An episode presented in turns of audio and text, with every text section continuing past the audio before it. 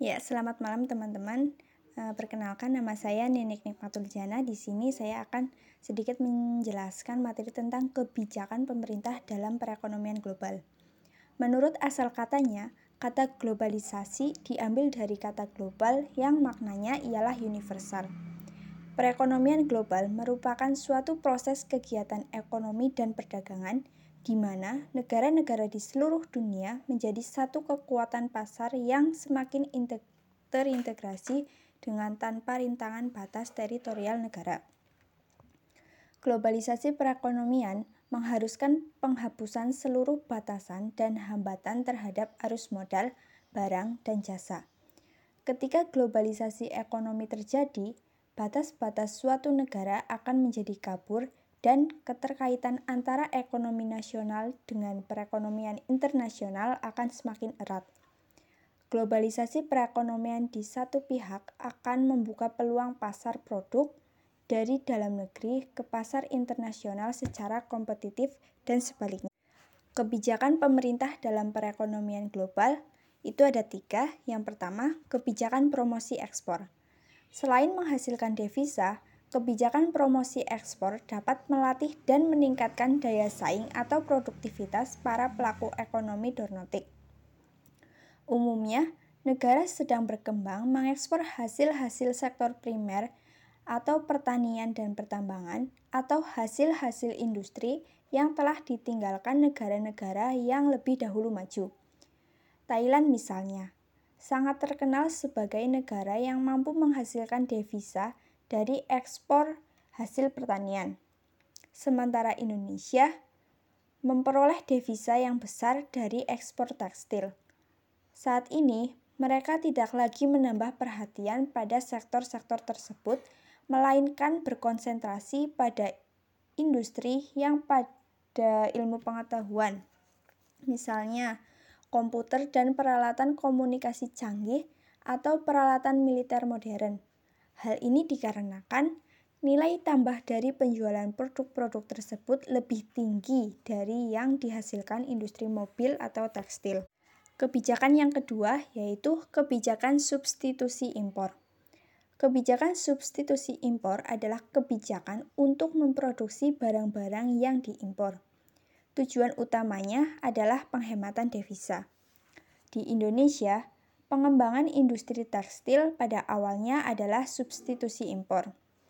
Jika tahap substitusi impor ter terlampaui, biasanya untuk tahap selanjutnya menempuh strategi promosi ekspor.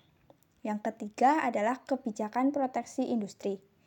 Kebijakan proteksi industri umumnya bersifat sementara, sebab tujuannya untuk melindungi industri yang baru berkembang sampai mereka mampu bersaing.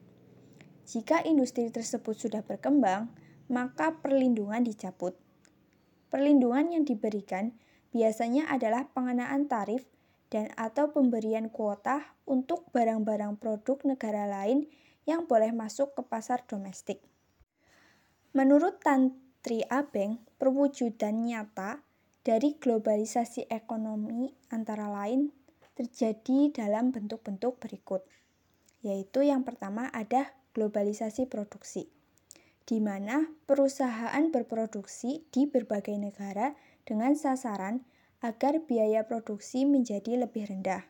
Hal ini dilakukan baik karena upah buruh yang rendah, tarif bea masuk yang murah, infrastruktur yang memadai, ataupun karena iklim usaha dan politik yang kondusif. Dunia dalam hal ini menjadi lokasi manufaktur global kehadiran tenaga kerja asing merupakan gejala terjadinya globalisasi tenaga kerja. Yang kedua, yaitu globalisasi pembiayaan.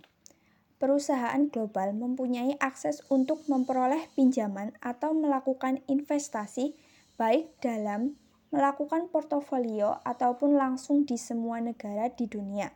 Sebagai contoh, yaitu PT Telkom dalam memperbanyak satuan sambungan telepon atau PT Jasa Marga dalam memperluas jaringan jalan tol telah memanfaatkan sistem pembiayaan dengan pola BOT atau Build Operator Transfer.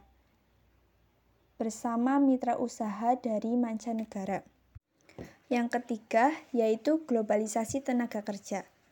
Perusahaan global akan mampu memanfaatkan tenaga kerja dari seluruh dunia sesuai kelasnya seperti penggunaan staf profesional diambil dari tenaga kerja yang telah memiliki pengalaman internasional atau buruh kasar yang biasanya diperoleh dari negara berkembang.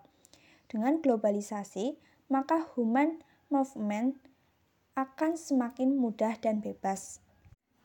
Yang keempat, ada globalisasi jaringan informasi.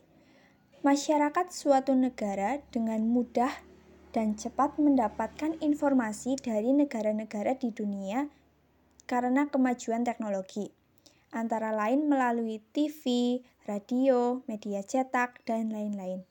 Dengan jaringan komunikasi yang semakin maju, telah membantu meluasnya pasar ke berbagai belahan dunia untuk barang yang sama. Sebagai contoh, KFC, celana jeans Levi's, atau hamburger melanda di pasar di mana-mana. Akibatnya, selera masyarakat dunia, baik yang berdomisili di kota ataupun di desa, menuju pada selera global. Yang kelima atau yang terakhir adalah globalisasi perdagangan. Hal ini terwujud dalam bentuk penurunan dan penyeragaman tarif serta penghapusan berbagai hambatan non-tarif. Dengan demikian, kegiatan perdagangan dan persaingan menjadi semakin cepat, ketat, dan fair. Mungkin hanya itu yang dapat saya sampaikan. Terima kasih. Materi selanjutnya akan dibawakan oleh teman saya.